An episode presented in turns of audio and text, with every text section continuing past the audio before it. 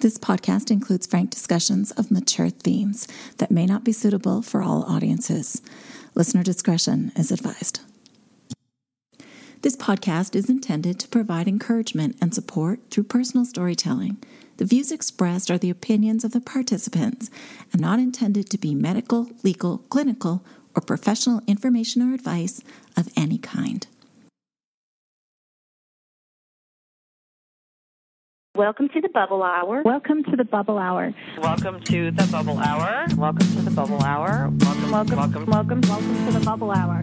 I own it, I did that. Not proud, but that was me. And when I face it, I take back a little dignity. Not looking for excuses. I just want to be free from the power weakness had on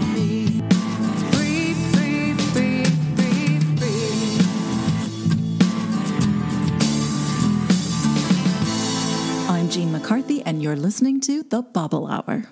Hello, and welcome to the Bubble Hour Archives, a treasure trove of episodes ranging from 2012 to 2022. I'm recovery advocate and author Jean McCarthy.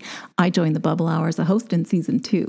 Together with other hosts over the years, Ellie, Lisa, Amanda, and Catherine, we all extend to you our gratitude for listening and a heartfelt wish that this podcast will find a welcome home in your recovery toolkit.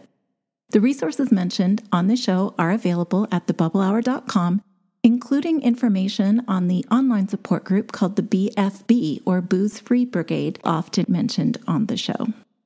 Now, if you're hearing this message, you're listening to one of our free archived episodes, and we'll make sure that there are loads of these available for you to enjoy. These are partial versions of the original recordings, and if you want to hear more, you can listen to full versions and the entire back catalog ad-free by joining us on Patreon. So just head to patreon.com slash the bubble hour to learn more. I'll also put a link in the show notes to make it even easier for you to find that. So, all right then, enjoy the show. Hello, this is Ellie, and welcome to the Bubble Hour, where real people tell real stories of addiction and recovery. And I am Ellie, and I'm here with my co host Lisa and Amanda. And we are going to have a show tonight that talks about the medical and physical symptoms of alcoholism and the progression of the disease. It's a question that we get a lot, and it's something that a lot of people, I think, wonder about, in particular when they're thinking of their own drinking.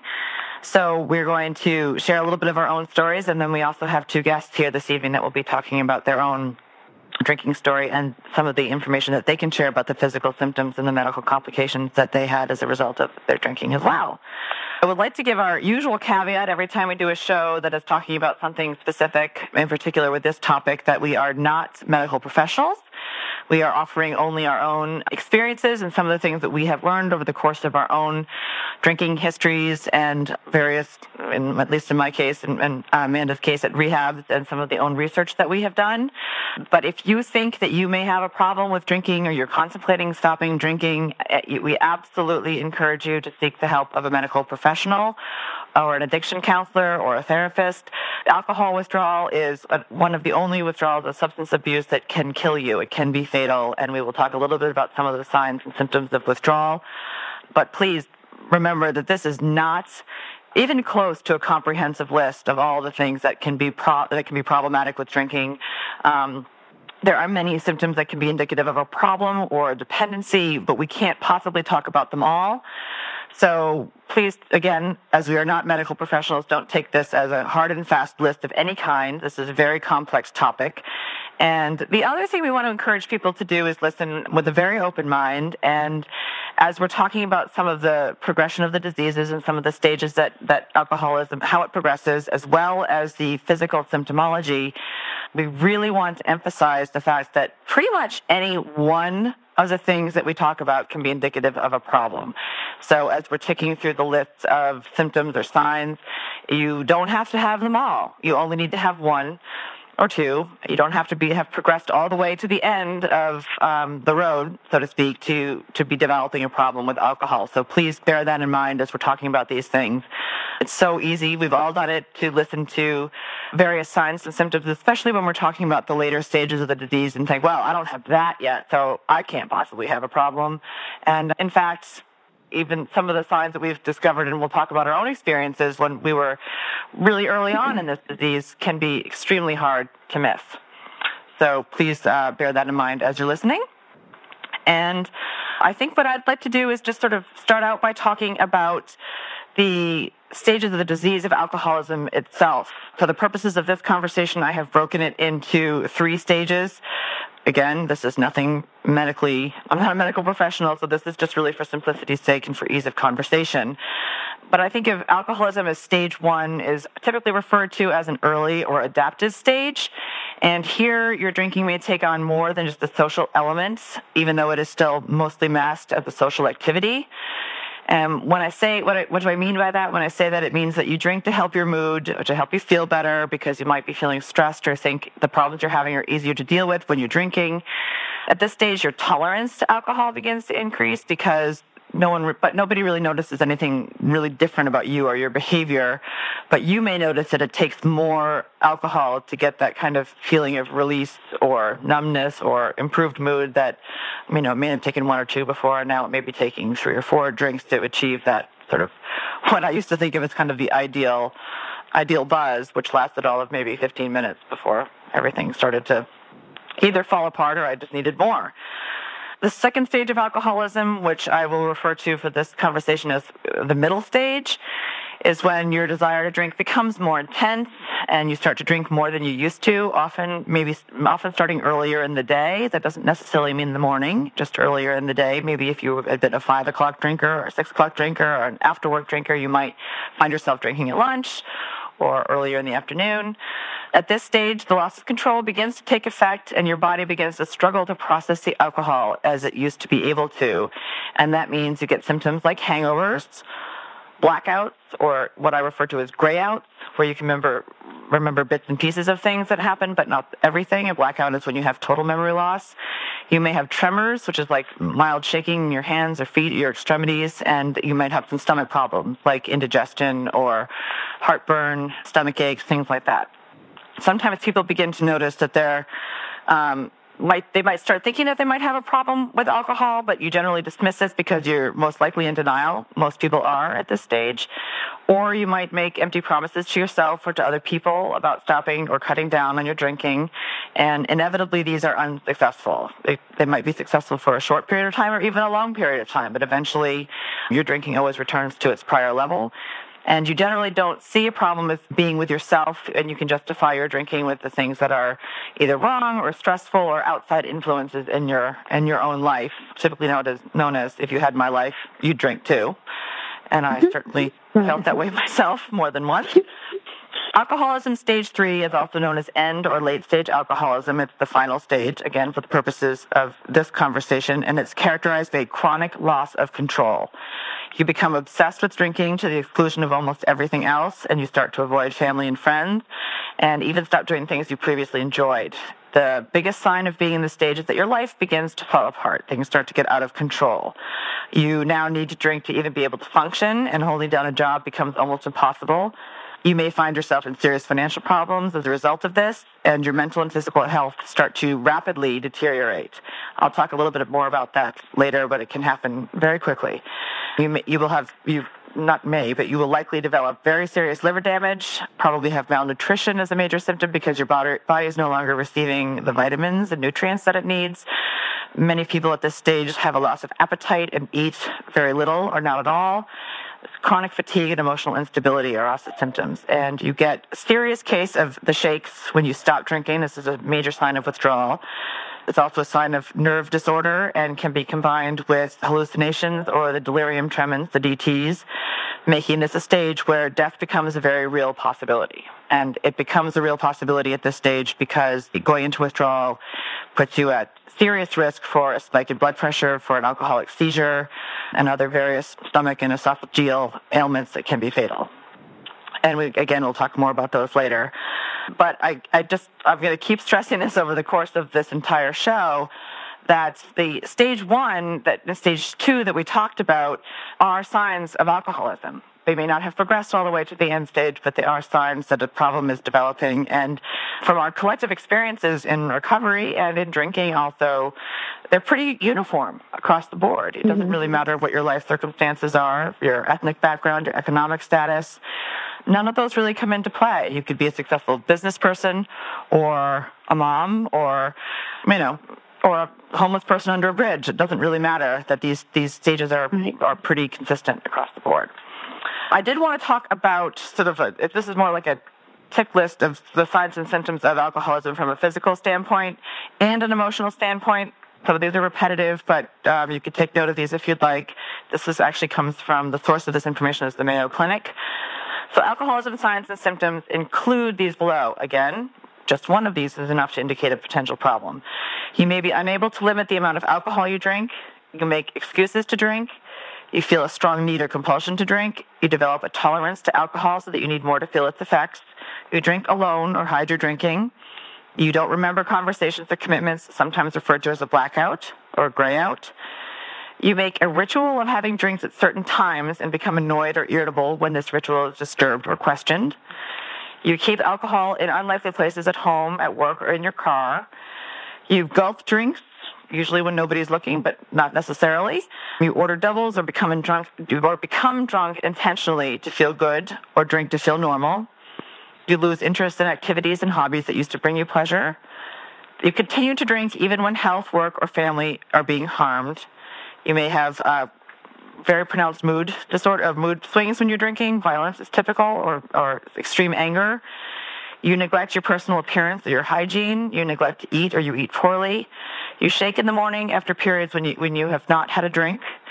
Or you, sorry, you shake in the morning or after periods when you have not had a drink. And then you have alcohol withdrawal symptoms when you hadn't had a, haven't had a drink in a while. Again, this is by no means a comprehensive list, and this, this, these are symptoms at different stages of the disease, but any one of them can happen basically at any time. Um, when we're talking about alcohol withdrawal symptoms, I thought it might be helpful to talk a little bit about those. They usually occur within five to 10 hours after the last drink, but they can occur days later. It's important to note that if you're thinking about stopping drinking, that um, you may feel good initially, but these symptoms can hit you later on. And some of them are actually asymptomatic. You be, could be having blood pressure spikes that do not come with symptoms. Symptoms can get worse, they usually do, in 48 to 72 hours after the last drink, and they may persist for weeks. But they're very, they're most dangerous in the first 48 to 72 hours after the last drink. So common symptoms of withdrawal include anxiety or nervousness, depression, not thinking clearly, fatigue, irritability, jumpiness or shakiness, mood swings, and nightmares. This actually comes from my, the source of this information specifically is a New York Times article from their health section.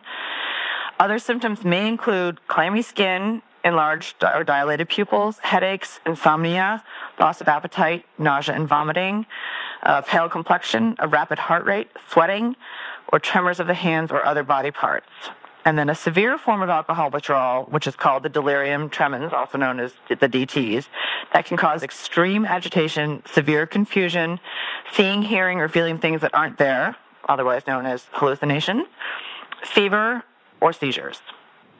And uh, the most pronounced side effect that isn't really even mentioned here would be a dangerous spike in your blood pressure, and you may have rapid heartbeat, flush, flush skin, or extreme stress or anxiety as a result of this, but not necessarily.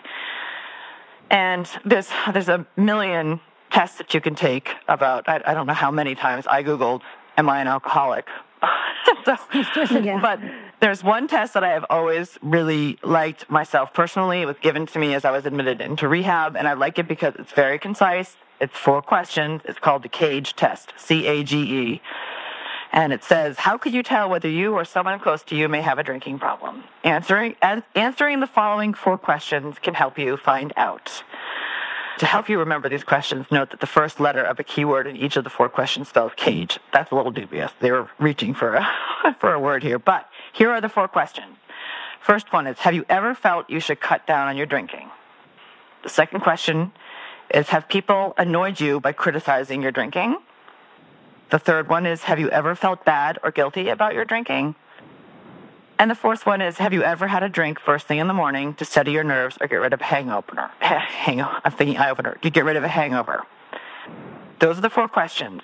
One yes response suggests an alcohol problem. If you responded yes to more than one question, it is highly likely that a problem exists, which means it's highly likely that you are an alcoholic or definitely progressing into alcoholism.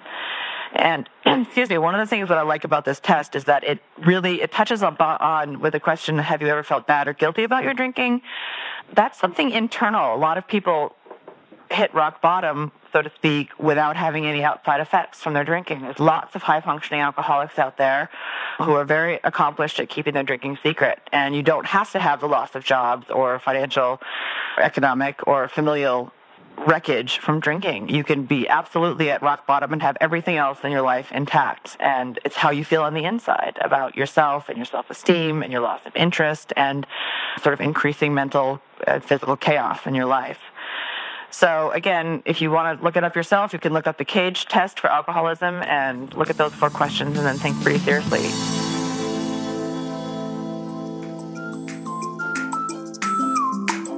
Do you ever wish for a little bit of recovery inspiration on the go? Tiny Bubbles is a new podcast that brings you the best bits of the Bubble Hour podcast in quick little episodes, just 15 minutes long, but packed with wisdom, insight, and encouragement to live your life wholeheartedly and alcohol free. Look for Tiny Bubbles wherever you get podcasts and subscribe today. Tiny Bubbles Little bits of recovery goodness brought to you by the Bubble Hour. Sometimes all you need is a little pep talk so you can get back to living that beautiful life you're building.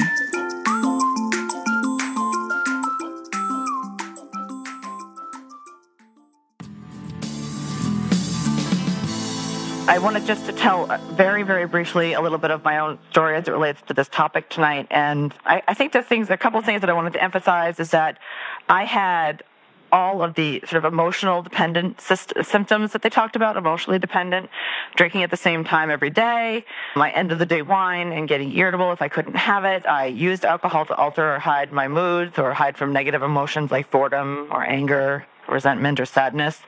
And these happened for a, while before I started to slip into more physical dependency. And I was completely unaware the fact that some of these more emotional or mental symptoms were a sign that I was developing a problem with alcohol and mostly because I surrounded myself with people who drank like I did, and I didn't ask anybody how drinking made them feel on the inside. And then as it progressed, it started with an increased, for me, it started with an increased compulsion to drink, an obsession to drink, the inability to stop at a couple of drinks. I didn't drink every day at this stage, but I did have a hard time stopping when I did drink.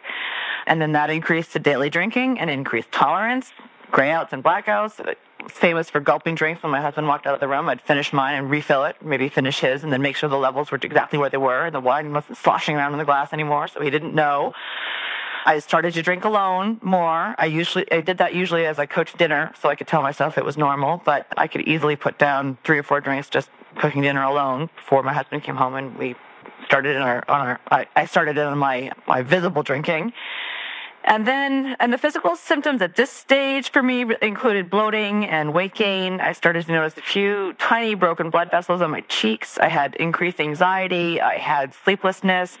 I didn't have anything like shakes or, or tre- tremors or anything of the other symptoms that we talked about, but I started to think at this stage that maybe I liked alcohol a little bit too much. And I would say to myself, but I can still stop if I want to. I can still cut back if I want to. And I just told myself I didn't want to. So I kept drinking like I always had, and it gradually increased. And I think the the point that I really want to emphasize is that when I slipped into physical dependency, which does not happen to everybody who is an alcoholic, as a matter of fact, it probably happens to a, a much smaller percentage than people realize. It happened very, very quickly for me. I had had those symptoms that I just described over a number of years, maybe three to five years. And I had worried for a long time that I wouldn't be able to stop because I didn't want to. But suddenly I had to drink. And when I say had to drink, I mean I would get withdrawal symptoms. If I didn't drink, things like shaking and sweating and racing panic attacks and anxiety. And those progressed at an alarmingly fast rate. Over the course of two or three weeks, I went from really wanting to drink to having to drink, and I could not go for more than an hour. And it was the, summer of 2007, from mid June to early August. That's when I slipped into physical dependency, and my life completely fell apart over the span of about five weeks. It did start with morning tremors in my hands and muscle twitches, and waking up at 2 or 3 a.m., sweating and panicky and full of anxiety. And at the end of those three weeks, I was totally unable to stop drinking, passing out regularly. My right side started to swell because my liver was swelling. I think your liver's on your right side. Well, either way, my liver was swelling. My blood pressure went up. I ended up in an ambulance with dangerously high blood pressure, delirium, and vomiting blood. And that was over the course of three weeks. And, you know, three weeks before all that was happening, I didn't have any symptoms at all. So the last point that I want to make is that I was just, what I really remember is that I was not really scared during all of this, as crazy as it sounds, even at the end when the symptoms were at their worst, because as soon as I started to get scared, I'd drink. That's what I did. That's how I coped. Right. I drank to forget everything. And I kept telling myself I could stop any time or moderate any time, even as the evidence was alarmingly obvious in the other direction. And I told myself this lie until I couldn't stop. I told myself this lie in the hospital, in the ambulance. I can remember thinking, oh, just give me a drink, everything will be fine because your mental state really deteriorates as you progress down this path of physical dependency. And drinking without my own permission was one of the worst things that I have ever experienced in my whole life. And physical dependency on alcohol, as our guests will talk about, and you know, Lisa and Amanda can add some other points to this, is hell on earth. It's really just about the worst thing I've ever experienced, and would hopefully I will never have to go back there again. So with that, I think what I will do is turn it over to Lisa, who's going to share her some insights that she has, and then we'll take it from there. Okay, thanks, Ellie. You're welcome. Um, I'm, I'm going to keep this real simple. Basically, I was, I remember being very afraid because I could no longer recall what I did the night before. As I, as I woke up, I would think, oh, what, what did I say? What did I do? And that was frightening enough. And then when I started doing some research on long long term damaging effects of alcohol and memory loss, I became really afraid. Anyone, myself included, and probably most of the people listening, anyone who does abuse alcohol long enough or heavily enough will eventually have problems with memory. You know, I consider myself, well, I've I think that I was I was a functioning alcoholic. I was able to function day to day. I never reached the point where you did, Ellie, with physical addiction. So I was able to maintain this facade of having it all together. But eventually, what started to happen to me was, although my memory problems were less severe than the problems of you know skid row alcoholic, they did come. And I think anyone who um, uses alcohol long enough, eventually it's going to show up in a de- deteriorating uh, memory. Particularly for me, at least, it was short term. Short term memory loss was a huge sign that I was really heading in a very quick downward spiral. The first term memory problems I remember showed up before I began to even have blackout. So, you know, thinking that that was years ago but the alcoholic blackouts for me were an indication that brain damage was happening. And that really made me afraid, which was a good thing in a way because, you know, as you know, Ellie and Amanda, the research that I did was kind of motivation to keep me from drinking. At least as I first got sober, I poured over every every research, every blog, every recovery book I could find, anything that has scientific evidence as to why I needed to quit. I was just desperate to find a reason and something to turn to to make myself remember that these were huge gaps in my memory. like I couldn't, I sometimes couldn't remember how I would get home the night before. Sometimes didn't remember where I was the night before or who I was with. And I really, I, wasn't always aware of what I was doing. I was aware at the time of what I was doing, but I couldn't remember the next day what it was. And I, I sort of have thought of this a lot, and I think that part of me wanting to self medicate was with alcohol, it was sort of like voluntary disassociation. It was kind of like I tried to, you know, split myself off from the reality of my life. And that was kind of why I drank. And so when I entered that altered state, I would feel better. The problem for me was that I had eventually had become addicted to alcohol over time. And now, and you know, after that, I just had to have alcohol to feel okay.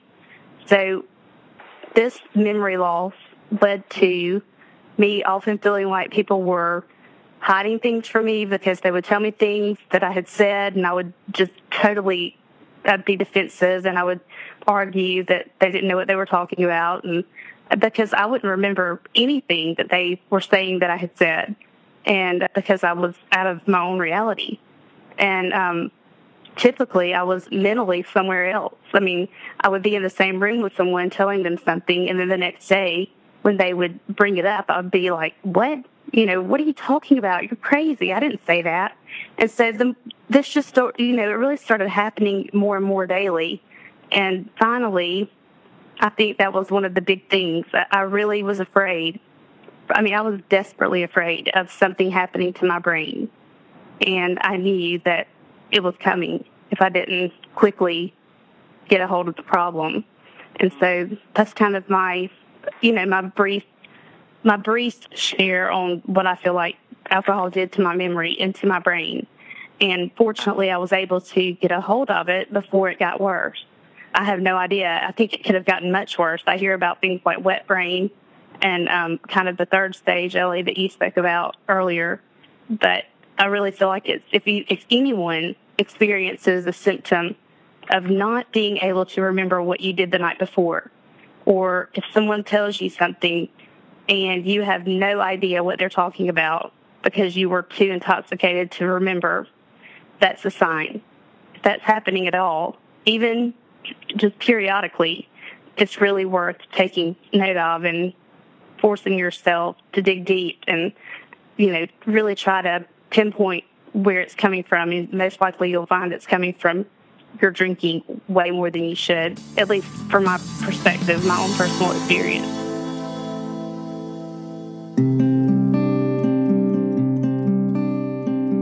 Good Care is a new collection of recovery readings inspired by the Bubble Hour.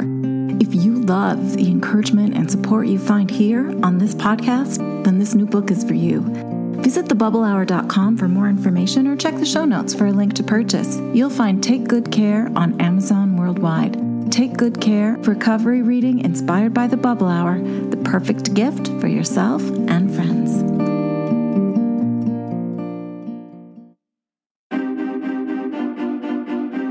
Others find the message of recovery we champion on the Bubble Hour. Plus, get access to the entire backlist ad free by joining us on Patreon. Patron support helps with the ongoing expense of making free versions of the show available as well as the cost to make new content like our spin-off podcast, Tiny Bubbles. Become a Bubble Hour patron today at patreon.com slash the Bubble Hour and help us help others through stories of strength and hope.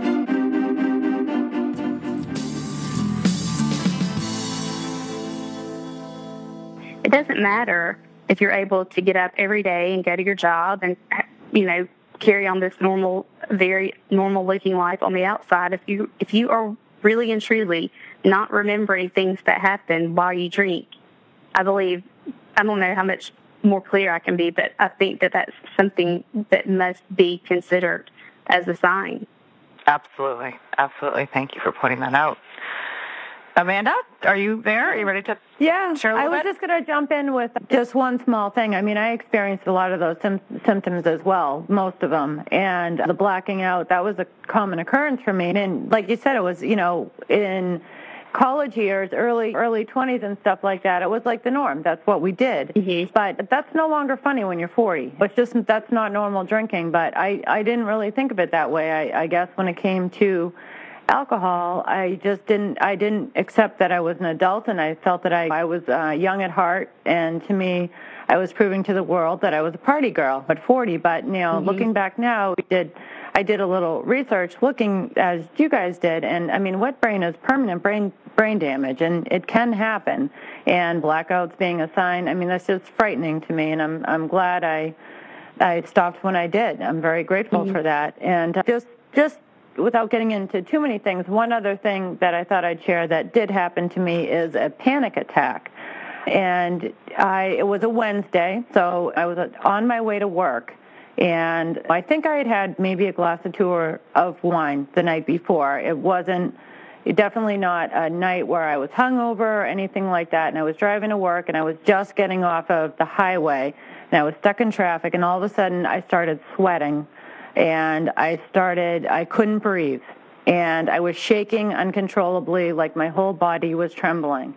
And I managed to get off the exit and I was terrified. And I pulled over into a gas station and I stopped and I tried to catch my breath. It was freezing cold out. I, I jumped out of my car, I took my coat off, and I couldn't breathe. And I just couldn't breathe. And I went inside. I didn't have any money. I, I got money. I got a, a water. I just tried to calm down. I thought I was dying. And I actually finally, after I got the water and I couldn't breathe, I called an ambulance on myself and and they took me to the hospital and you know nothing they did a full test and nothing was wrong with me. And they did the nurse asked me do i drink a lot when she checked me in? And i of course denied it. Um, right. and i said well no i had a glass of wine or two last night. And she was like okay you know and and I remember I relayed this story to my friend and who was sober. And she didn't say anything at the time, but she sent me an email I'm guessing after much contemplation, about a week later, and said, I just want you to know I'm not pointing any fingers or anything at you, but this can be a sign that you're of your drinking.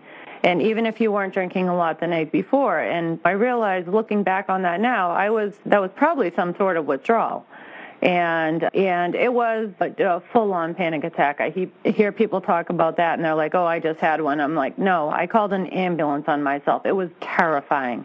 I thought I was going to die." And I was I quickly dismissed that. I read my friend's email, and I did worry about it, but you know, I wasn't ready yet, and they probably would have done more testing if I had been honest with the nurse, but I wasn't. Right. And I never was with any medical professional about my drinking until I was absolutely at my bottom. So I just thought I would share that. It's, there's all different kinds of signs, some things that don't seem like, you know, the end of the world or where you're getting, well, I did get hospitalized just for a couple hours, but it's scary stuff. It is. It is. And I that thank you, Amanda. And I, I also made me think of one other thing before we go to our first guest, Amy, and we'll probably circle back on this later on in the show. But I experienced over and over again that I would go to a doctor. What made me think of this is when you were at the hospital and the nurse, of course, she's asking about your drinking because panic attacks are a sign of a drinking problem. And I was never ever truthful with my doctors. It's just part of the denial and part of the disease. And, and we're not truthful because we don't want to stop. You know, it's kind of a self fulfilling prophecy. But what I have found pretty consistently, I think especially if you don't quote unquote look the part, people really have that it's it's well back to the stigma of alcoholism. They have an idea in their head about what an alcoholic looks like. And if you don't fit that, they really don't press you on the truthfulness of your answers and they don't necessarily do the right blood work. So I would lie on all of those questionnaires every time I had a physical and I would lie to my doctor. And even at the end, when things were awful, and my blood, pressure was really high, I would lie and they would believe me because I didn't look like an alcoholic in their mind. Um, so I just will again bring this point home later, but that if you've decided that you want to get help and you're going to go talk to your doctor, be honest tell them the truth. They've heard it all. And if you find yourself reluctant to be truthful about your drinking to a medical professional, that's also a sign that things may not be that in, in your heart of hearts, you know, that there might be a problem because that's another common behavior that we do. We don't, we're not truthful about it because we don't want anyone to say we have to stop. Right, Ellie, I have to say, this is Lisa quickly. I know that I went to three different doctors before I finally got sober. And even at my worst, at my lowest, I still was not truthful about, even with my therapist at the time, about how much I was actually drinking. And so I look back on those those times, and I think things could have been different for me if I had been truthful, you know, sooner. But just having said that, like you said, I just want to reiterate, it's just not. There's no point in going if, if you're not going to just go ahead and be completely honest because that's where you'll find help. Absolutely. Thank you for pointing that out. I, I just again one last anecdote. I also went to numerous therapists and psychologists, and I wanted to be diagnosed with anything but alcoholism. So I, Mm-hmm. I a panic disorder was fine with me. Depression was fine with me. Even just call me crazy. I don't care. Just don't call me an alcoholic. And they would after go my drinking, I would lie, and they would prescribe something else, like anxiety or depression Right. or Right. postpartum depression and all. I mean, uh, all of those things were probably lurking in the background, but they weren't really the cause of, of the depression and anxieties I was, I was experiencing because when I did stop drinking, those things went away. Right. And For me, those were just symptoms of my alcoholism. Just, you know, instead of them being the cause, it was the symptom. Exactly. And there people do have legitimate dual diagnosis where they have depression or anxiety Mm-hmm. and alcoholism, but you can't even diagnose the first two if you don't Right, your right. third one first. So that's an excellent point. Thank you.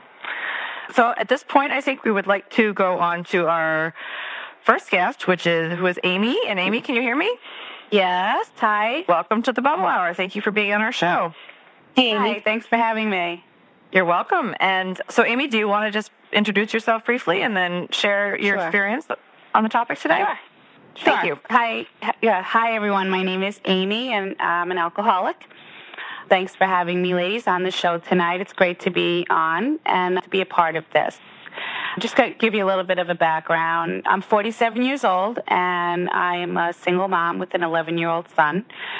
I recently celebrated my first year of sobriety a couple of months ago, and it was a struggle to get there, but I did make it, and I'm very happy and very proud of myself.